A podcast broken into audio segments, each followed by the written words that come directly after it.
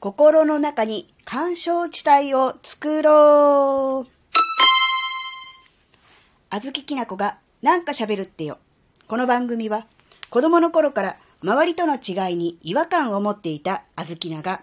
自分の生きづらさを解消するために日々考えていることをシェアする番組です。こんにちは、あずきなです。平常時、何でもない時、えー、心に余裕、ゆとりがある時は、まあ誰でも人は人格者になれる。えー、これは誰の言葉だったんだか、ちょっと忘れちゃったんですけど、うん、すごくね、あずきなの心に残っている言葉です。本当にそうだと思うんです。えー、心にゆとりがあれば人は皆人格者になれる。逆に言うと、余裕がなくなると、やっぱり自分のことしか考えられなくなっちゃうのかなってちょっと思ったんですね。うん、11年前の震災の時も、えー、ちょっとそういうふうに思ったことがありました。うん、どうしても自分が、えー、当事者になってしまうと、う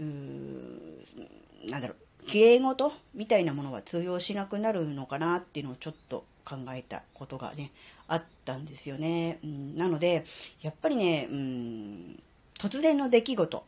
まあ、パニックと言ってもいいでしょう。そういう時に、やっぱりね、自分の心の中に、そういう、うん、突然の出来事がこう、入ってきてしまって、自分のキャパを超えてしまうと、やっぱりこう、漏れ出てしまいますよね。そうすると、やっぱりこう、他人を思いやるとかね、周りの人に気を使うっていうことができにくくなっちゃうんだなって。うん、でもそれは、ある意味しょうがないこと、仕方のないことなのかもしれないな、なんてことをも思ったわけですが、でもそんな中でも、えー、周りの人に気を使ったりとか、他の人を思いやったりする、そういうことを、えー、発言したり、あるいは行動できている人も、やっぱりいたことはいたんですね。で、その人の、なんでそういう風にできるのかなってことをちょっと考えたんですけど、あずきな的な結論としては、やっぱその人は、多分ですけど、心の中に余裕というかゆとりみたいなのが常にあって100%自分のの心の中に物を詰め込んでないんだろうなって思ったわけですね。うん、例えば、うん、80とか、70とかぐらいの詰め込み率で言うと、20とか30とか余白、まあ、あまりと言ってもいいんでしょう。あるじゃないですか。そこに何か突発的な出来事があって、そこを埋め尽くしてしまったとしても、100は超えないので、結局、うん、なんだろうな、パニックにならず、自分の感情を溢れさせることもなく、うん、他人のことを思いやったりとかする、そういうことができるのかなって思った時に、普段から、えー、自分の心を100%にしておくのではなくて、えー、まあ、70%とか80%とかにしておいて、残り20とか30とかの余白スペースを持っておくっていうのがすごく大事だなってその時思ったんですよ。うん、で、その余白スペースっていうのを干渉剤みたいな感じに考えると、やっぱりそこが、うん、なん、なんて、なんていうの？うまいことこう、うん、自分の感情を溢れさせないようにこう機能してるのかなって思ったんですよ。うん、例えば、うん、どうだろう。例えばね、あの、車運転してて、あい、あの、前の車と車間距離取りますよね。で、まあ、開けすぎてももちろん問題なんでしょうけれども、キツキツで、で、詰めすぎて、え、なんなら煽ってんのかよっていうレベルでもうギリギリ、の距離、車間距離で運転してると、前の車が何か突発的なことがあって、急ブレーキを踏んだら、えー、自分の車急ブレーキを踏んでも間に合わなかったりとかするじゃないですか。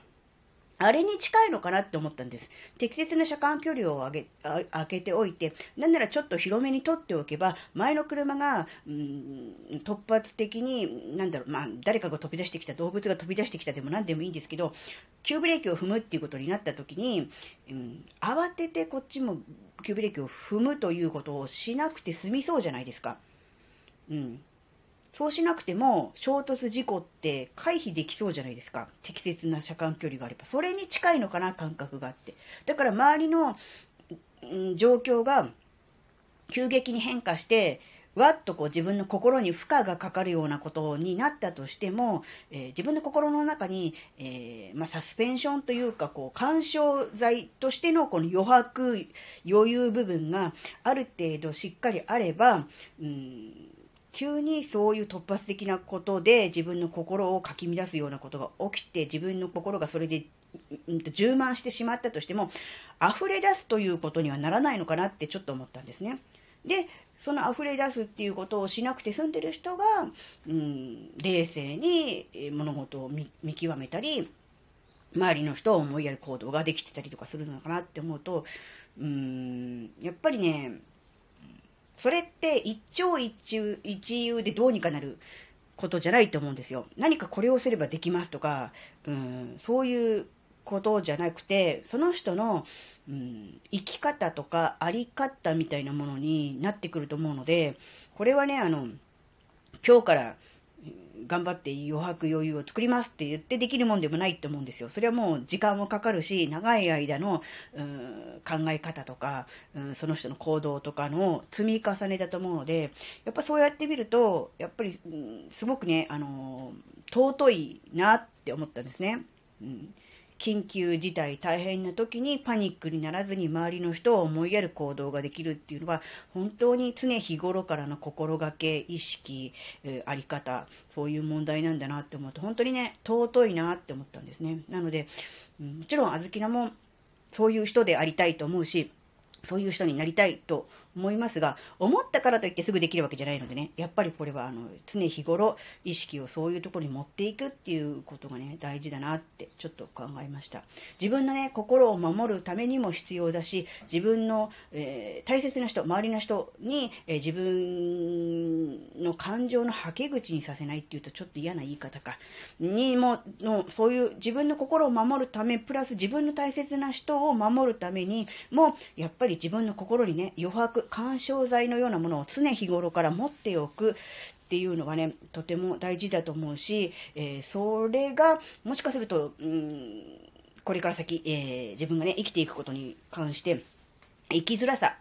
うん、の解消にももしかしたら、うん、ね、直接じゃないかもしれないけれども、うん、や